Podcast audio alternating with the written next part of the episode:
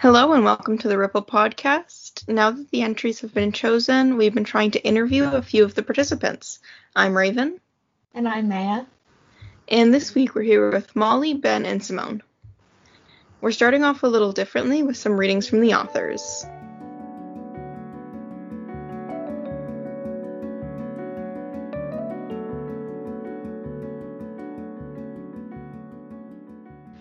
And here is Molly reading from her piece, The Wind Lover. I've always hated the wind. Some people love it. It's actually a theory of mine that people are either born wind lovers or wind haters, and there's just no in between. I think the wind was the very first thing I hated. You'll hear stories of wind lovers, sailors standing proudly, squinting into the horizon on the decks of a boat, wind snapping at the sails, the clinking of the halyards against the mast. I picture an English woman who married a sailor. She has furious red hair and lives on a Cornish cliffside and helps him build boats. I picture her standing on the quay in the morning, clutching a coffee, staring out to sea. Her dramatic red curls whip around her face. I would I would be a wind lover too if I was her. Here's Ben reading from A Misremembered Moon hands clamping over her damaged optical receptor, Fizz retreated into the shadows of the dim alleyway. The human lurched towards her, swinging his improvised weapon from side to side as a warning, eyes wild. Supporting herself as she lowered herself warily, Fizz kept one hand pressed to her eye. Metal teeth bared, she retreated, deeper and deeper into the alleyway. Back away, you little robotic freak, the human growled, face vehemently red. Pink and purple neon reflected off the puddle at his feet. He feinted up forwards before striking at her. Her systems protested at the sudden stress, frantically reporting damage to her torso and upper arm. Get lost. Fizz reeled backwards. She crashed onto the ground heavily, falling onto her side before scrambling upright once more. Thin vapor from the sewers shimmered towards the darkened, stormy sky. After a moment more to consider her options, she turned about and fled. Alleys and avenues branched out into each other and led into the same closed spaces over and over again. At last she came to an empty plaza that overlooked a steep, deadly drop into the accumulator fields at the base of the city. Even a thousand meters up, Fizz could see errant electricity arcing between the pylons. Footsteps thundered after her. She twisted about, dropping low and hurrying behind a towering tree, plaza centerpiece. The holographic leaves flickered, faint turquoise lights brightening the plaza with a sickly aura. Fizz crouched closer to the ground, burying herself into the shadows at the base of the tree. Extraneous lights faded as she went into low power mode. Her hydraulics tensed up. The footsteps grew louder as the human came into the plaza, drawing up at the top of some steps. Two others flanked him. There was a sharp click before the gentle whine of a hard light pistol charging up echoed around the place. She froze. And finally, we have Simone reading from the only play script that we have featured in this year's Ripple, Breaking the Rules. Dim lights open the stage. There is a bar with two stools in front of it. There are also two round tables, each with two chairs. Behind the bar, a bartender sits tapping away on her phone. Bob Marley's Three Little Birds plays lightly in the background. Paul walks onto the stage in a blue three piece suit and goes over to the bar. He pulls out the stool, removing his mask, and sits down, dumping the mask on the counter. Double JD on the rocks. The bartender, without looking up from her phone, points to a bottle of hand sanitizer on the counter. But I just washed my hands. The bartender looks up and stares directly into Paul's eyes before pointing to the bottle of sanitizer for the second time. Paul sighs and pumps some of the sanitizer into his hands. Slowly, he rubs his hands together while glaring at the bartender, whose back is now to him, as she prepares the whiskey. The bartender turns around and puts the whiskey in front of Paul while giving his mask a look of disgust. As Paul picks up the drink, she whips a pen from her back pocket and uses it to lift the mask by its strings. What the hell are you? It's a disposable. She drops the mask in the bin. And I would have disposed of it when I got home. Rules are rules. Whose rules? Don't you watch the news? Like yesterday? Yesterday was yesterday. Today is today. We are evolving.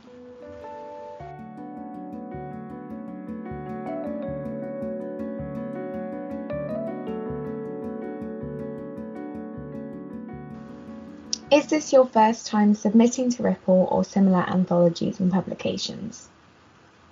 I did submit to a poetry anthology in high school. However, Ripple's the first time I've like sent into a substantial piece. I'm not really big into poetry, and prose is more of my main focus. So to do this was pretty fun. That's cool, yeah. So it's only like you don't do a whole lot of submitting, basically. Yeah, no, I'm kind of always looking for things, but like I always find that anthologies tend to have like a paywall to them, and Yeah. like, I, I don't have that much money to be throwing at things that I might not even get to be in. Yeah, I know. Like when I was looking at submitting pieces, my dad had submit had suggested looking at Tor because they do sci-fi, Hmm. and I had a sci-fi piece that I was shopping at that time, but the submission price was like too much. I was like, I do not have fifty dollars or whatever to submit, and then for you guys to be like, no, I know that when um, I was in my undergraduate, I was part of the Creative Writing Society, and we were intending, but we never got round to doing it. But we were intending to cover the costs as part of the society funding. Uh, however, that never really got off the ground because we didn't have the attendance to warrant that sort of thing. So That's a lovely idea, though, it didn't work out. hmm for a society to do that. I think that's a that's a really good cause. Maybe we should set up some kind of I don't know GoFundMe for yeah, Go fund me for struggling writers. Yeah, I just put out there. I could use that. That's what's always confused me about like expensive things, just like them charging to submit, because it's like you don't make a lot of money early on as a writer when you're submitting to these anthologies. Like, where do you think I'm gonna get this spare cash? I guess it again leads to like how publishing and published authors hmm. are only the already well off people and putting up these paywalls in a certain way is like cutting us off from hearing more diverse voices and people that can't afford Exactly. to just sit around and write all day. Yes, it is. I've never submitted any of my work to be published before now. cool. awesome. So this is actually my second time published by Ripple. Last year I did a kind of love letter to Kingston Riverside that I wrote on a bench facing the river when I was waiting for a lecture. And I just basically submitted it because I don't know, I just felt like it, but my mum liked it and so I was just like that's enough validation. And yeah, that went in last year. And aside from that, I've done little bits and bobs for friends' zines and blogs and stuff. But I've actually published something under a pseudonym, but it's taken quite a while for me to be confident putting my own name to stuff.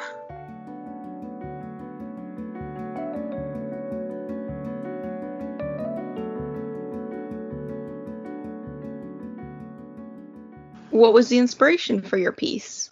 My inspiration was Endgame by Samuel Beckett and The Dumb Waiter by Harold Pinter. It was part of my course, my structure and styles course. We were tasked with writing a play. And so I decided it's fear of the absurd. So I decided to just try something different, really. And what made you want to set it sort of in the COVID era? Because I felt like there's nothing more absurd than what's happening now. I think when I wrote the play, we were sort of bang in the middle of the epidemic, and it was just confusing. The rules were confusing for everyone, hence the name of the play, Breaking the Rules, because it seemed like everyone was confused about what we could and couldn't do. And also, even the MPs were were struggling to um, follow their own rules, so to speak. So that gave me the idea just to um, set it now in in today's time because it just felt like it would be more relatable. Definitely. And it, and Yeah, it I've comes definitely had interactions that feel like a bit from a Samuel Beckett play, where it's constantly like a or or like a who's on first, like it's all just kind of an absurdist. You're not having the same conversation as someone else's all the time, and your play definitely captured that feeling of not knowing what's going on or what you're supposed to be doing. I'm glad to hear that. And I think that's that was really why I chose the pandemic as well, because you know, as you said, if you read Endgame, you know, you never really know what's happening.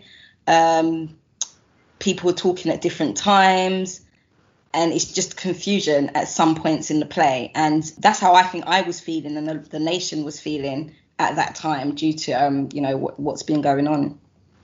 visually, I was inspired by both the Blade Runner films because that is kind of the cyberpunk overtones that I have going on. The concept was more of like an emotional issue I was feeling in regards to the university because Fizz kind of has this thing in the story where she doesn't feel like she's lived up to her potential. How the story ties up is that Fizz is looking forward to like what she can achieve, which is sort of in the same boat where I am. I also wanted to challenge myself with like a new genre since mostly I just write fantasy stories and it's just I just wanted to like put myself out there and just try something new.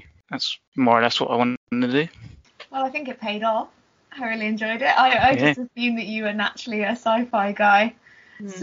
I was definitely going to ask about like Blade Runner and Matrix energy going on there because I can definitely picture that like the sci-fi techno future where every sign is in Chinese for some reason. Yeah, um, but everyone's no, that was English. certainly what was in my head. that specific aesthetic.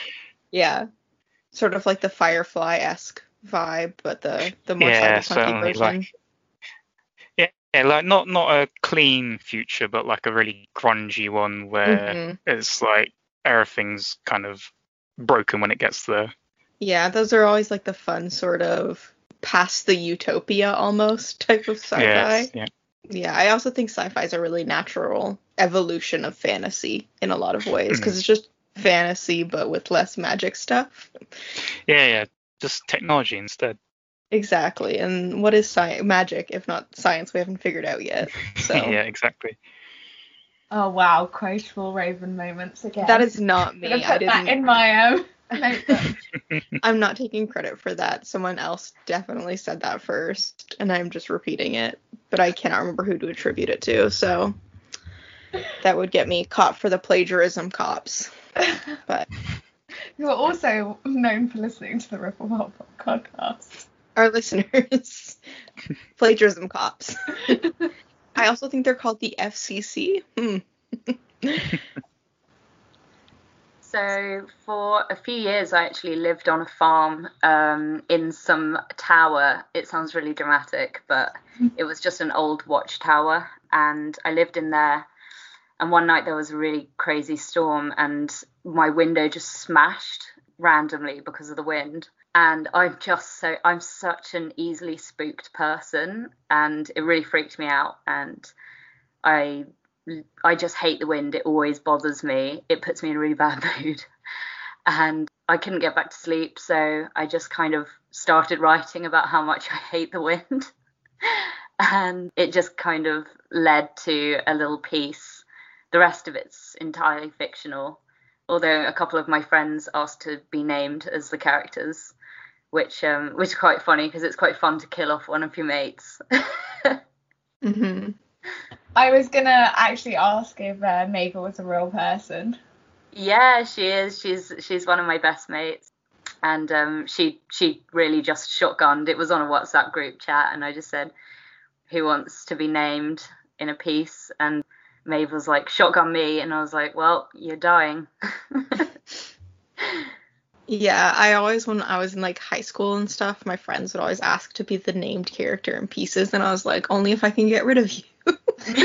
yeah but also that's like how do you how do you justify it if their name kind of isn't right for the part either you know yeah exactly because it's got to be perfect naming characters is so hard sometimes yeah it so is like i know um j.k rowling's come under a lot of fire at the moment but she definitely names characters like she's got a formula where it's it's has to go like da da da da da, and that's always a good name. And really what from both like first name and last name?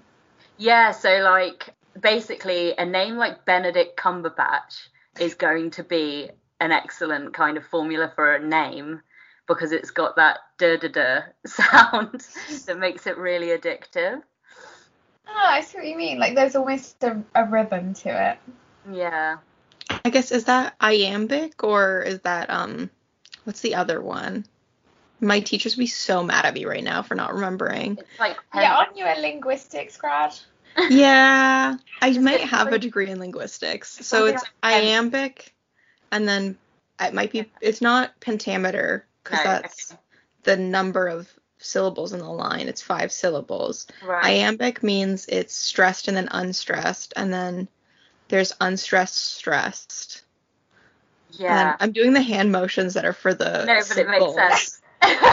Because there's two symbols you use when you're making a linguistic like writing of stressed and unstressed, and unstressed is like a little U, and stressed is a like a line. So that's why I'm kind of doing that. But it's there's an unstressed and stressed one, and like if you do something that really follows either iambic or the other one, then it's very pleasing to an English speaker Yeah, yeah. because we like grouped feet of syllables. We do. It's so weird and cute. I know. yeah. We like our stress J.K. patterns. Rowling anyway. Whatever. Mm-hmm. I'm sure plenty of other non-problematic authors have thought something cool and similar. Yeah, exactly.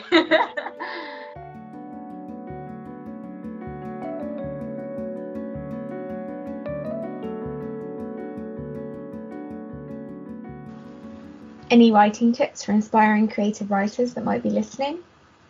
So I think, I mean, everyone knows kind of the most obvious ones are reading um, and taking round notepads for, or keeping a note app on your phone for randomly profound thoughts or good descriptions. But I would also say, for me mainly, but I know it's the case for a lot of writers, if observation is what you're aiming for, to be a muscle that you need to learn. Things like working working in retail or service industry jobs is so good. It's a mine for characters and just unique organic situations that you probably couldn't automatically come up with in your head constantly because you know only the true creative geniuses can do that. Most most of the best story ideas have come from or character ideas have come from someone who does exist. And when you work in one of those jobs where you become the furniture people behave so differently around you because it's like you're invisible you don't matter. And so you can just absorb all of their weird things that they say and do and you just go home.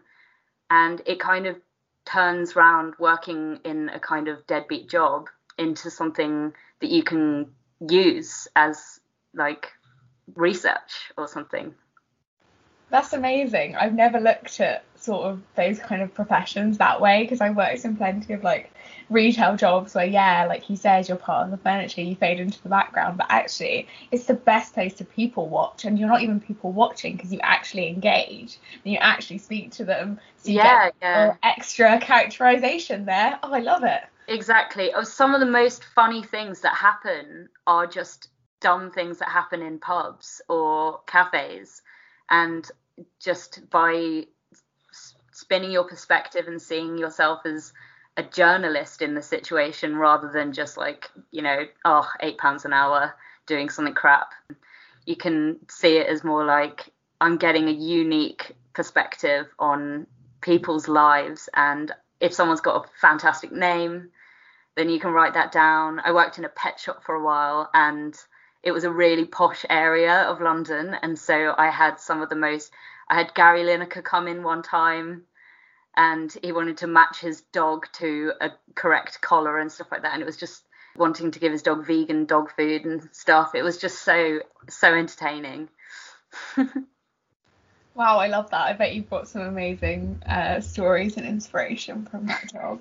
Well, if, if we're trying to be quotable, I'd say mine is consistency is king. Because just make sure that you're always like writing at least a little every day, otherwise you kind of fall into bad habits. And that's that's the thing that I face the most is like, oh yeah, I've written about a thousand words, I'll take a day off or something, and then I never write again for like three weeks. Always be writing a little bit. Doesn't matter how small it is, but like as long as you contribute to what you're doing, you're in a good place. well, it's a cliche, but just right. I think that if if you're really struggling, a course is always good. I mean, there's some of the best writers never went to do a creative writing course, so it's not necessarily something you have to do.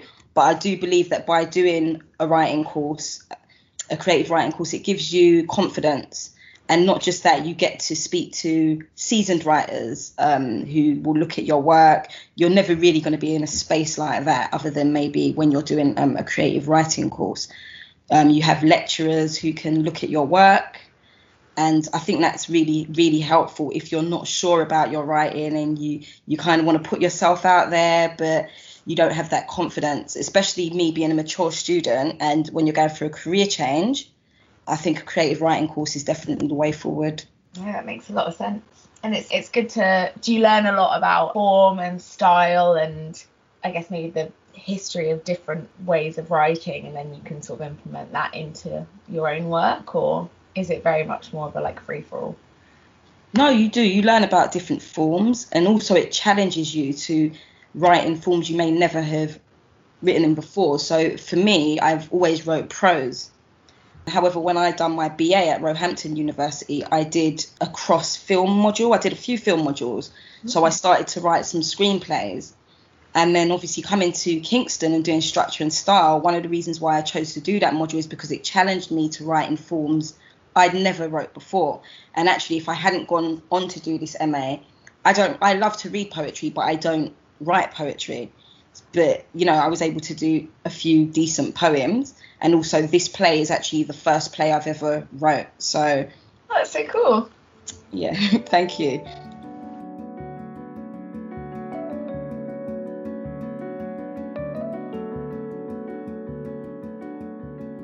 Welcome back to the Ripple podcast. We're going to finish up with our usual mini book club segment. It's going to be a bit different this time with our new format, so it will just be a book recommendation from each of our speakers today. Certainly. Um, I I really like Neil Gaiman's Neverwhere. It was the first book I read twice in one sitting because I just loved it that much, and I'm planning on reading it again soon this year because it was one of my first favorite books ever, pretty much. It's just I find it like really easy to digest, and I really like revisiting it. Like I know it was um, a television series, I still haven't gotten around to watching that. I think the book is really good. Cool. I've never read any um Neil Gaiman. Gaiman, I'm not sure what his name is. Yeah, uh, it's Neil Gaiman. Yeah. Is that the? Would you recommend that book as sort of an entryway into uh, yeah, I think it's one of the shortest ones he's written. So if you're not like fully committed, um, I certainly wouldn't recommend doing American Gods because I was going to say not American Gods. no, that that one is very that's difficult a lot. to if consume. you're looking to get a into Neil Gaiman, probably either Neverwhere or Good Omens, which is a Terry Pratchett joint as well, but very very easy to read.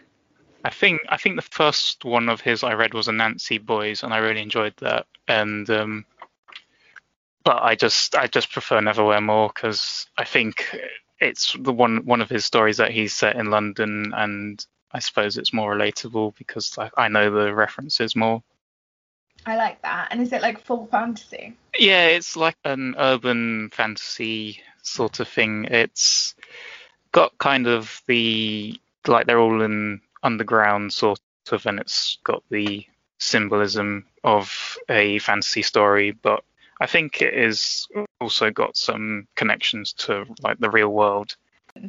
Oh, I have so many because I, I basically have a book recommendations newsletter um, where I do like three or four a month. Um, but I tend to, I really like recommending books that aren't, you know, they've kind of slipped under the radar because people, everyone's obsessed with Goodreads. And I think you end up, everyone just goes in these um, echo chambers of always, everyone's just reading the same book and promoting the same book. And, you know, often they are great but then a lot of the time you get a bit of an emperor's new clothes situation where people say that they loved it because Dolly Alderton said she loved it and then it's just so I kind of like recommending books that I've stumbled across that aren't massively well known um, and the most recent one that I really loved was called The Deeper the Water, The Uglier the Fish um, by Katya Apekina.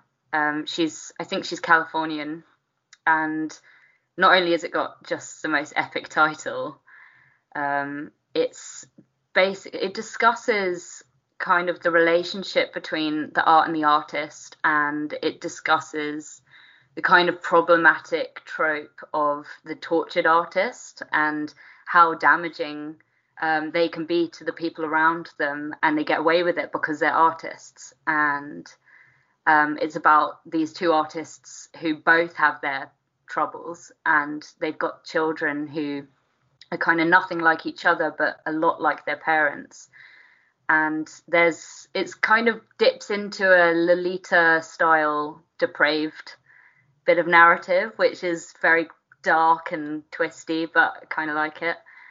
And I loved it. I read it in a day and recommended it to everyone. And I don't know anyone who's said that they didn't like it. Even people that are a bit prudish are like secretly a bit obsessed. Both, both me and Raven are big. We're infamously quite prudish. so maybe we need to te- check this one out. But it does sound like right up my Mhm. street. That sounds amazing. What's it called again? Uh, the deeper the water, the uglier the fish. I think if you liked something like, if you read My Year of Rest and Relaxation, I love that book. I love Yeah, it. So it's that kind of vibe. It's, it's people put in a light that men wouldn't like to see them in, but is more honest than how a lot of texts will write women. So, Yeah, that definitely sounds up my street. Amazing. Thank you so much. Yeah. A book recommend. My sister, the serial killer. I just listened to this as an audiobook. I loved it. It is an amazing book. The reason why I've been recommending this one lately is because I'm always trying to get non-readers to read because you know we always just you know when you're a reader you just want everyone to share that joy and what I like about this my sister the series is such it's a complex narrative but it's written simply you know and what I've said to um to, to people about that book is that you know even if you really don't like reading a chapter can be like three pages. So just say to yourself, you know what, I'm going to read the first chapter in a hope, in the hope that it will, it will work for them. And by the time they get through the third chapter, they're like us and they're immersed in this in this book. So that is my recommendation for 2021. nice. And the author's uh, Kingston Creative Writing. Yes. As well. Yes, so that was good to know. Support our yeah, yeah. I've had this book on my to read for so long because I've only heard good things about it, and I don't even know why I haven't read it yet. Like, Oh, if you open it, you won't be able to close it. And I mean, now when I was younger, you know, you'd read books in a day as standard. You know, if you're a reader, you, you, you understand that. But now with so many other commitments, you don't have time to read much. So nowadays, any book that I get through in a two days, that is an amazing book because it means that I'm ignoring the kids a bit, you know. And uh, my sister, the serial killer, was one. Another one actually, Blood Orange. This book is amazing. If you like a bit of thriller and you like, you know, the sort of what's happening, not sure. It's obviously more. It's I would say it's for someone who more enjoys reading, you know. But def- have you read this this book, Blood Orange? what's the what's the plot? What's the I don't want to ruin it for you. You know, anytime I give anyone a plot, it, it, it, I'd say too much. But it's about a woman who she's married, she's a barrister, and um, she's having an affair. But she she's almost unraveling because she drinks a lot, and her chil- her daughter and her husband are sort of not really happy about obviously her lifestyle, coming home late from the bars, all these things. But there's a fantastic twist. I love books with a twist. So yeah. Yeah, I, I always find myself saying this that I am still yet to find a thriller that shocked me as much as Gone Girl. So I'm like hunting Oh, yes. that thriller that will give me that same. oh I my think this might be it. I've I've read Gone Girl. Um, do you know I read so much that if often if you say to me, so what's that book about, Simone? If I haven't read it in the last year, I've completely forgotten. So, but Gone Girl, from what I remember of that that narrative, yeah, that one, this is on par with that. Okay, great. I'm definitely gonna read who's it. the I author there? I can't see the cover. It's Harriet Tyce. Okay, so that's and Blood was a Orange Sunday by Times Harriet. Bestseller. So, I would recommend this before Is my. it set in the UK? It is, which is nice. Yeah. It's nice. So So yeah. what So what I loved about um, My Sister the Serial Killer was that I realised that all the books I read are based in the UK. So I was like, Yes, it's a chance to that one's a bit different. Yeah.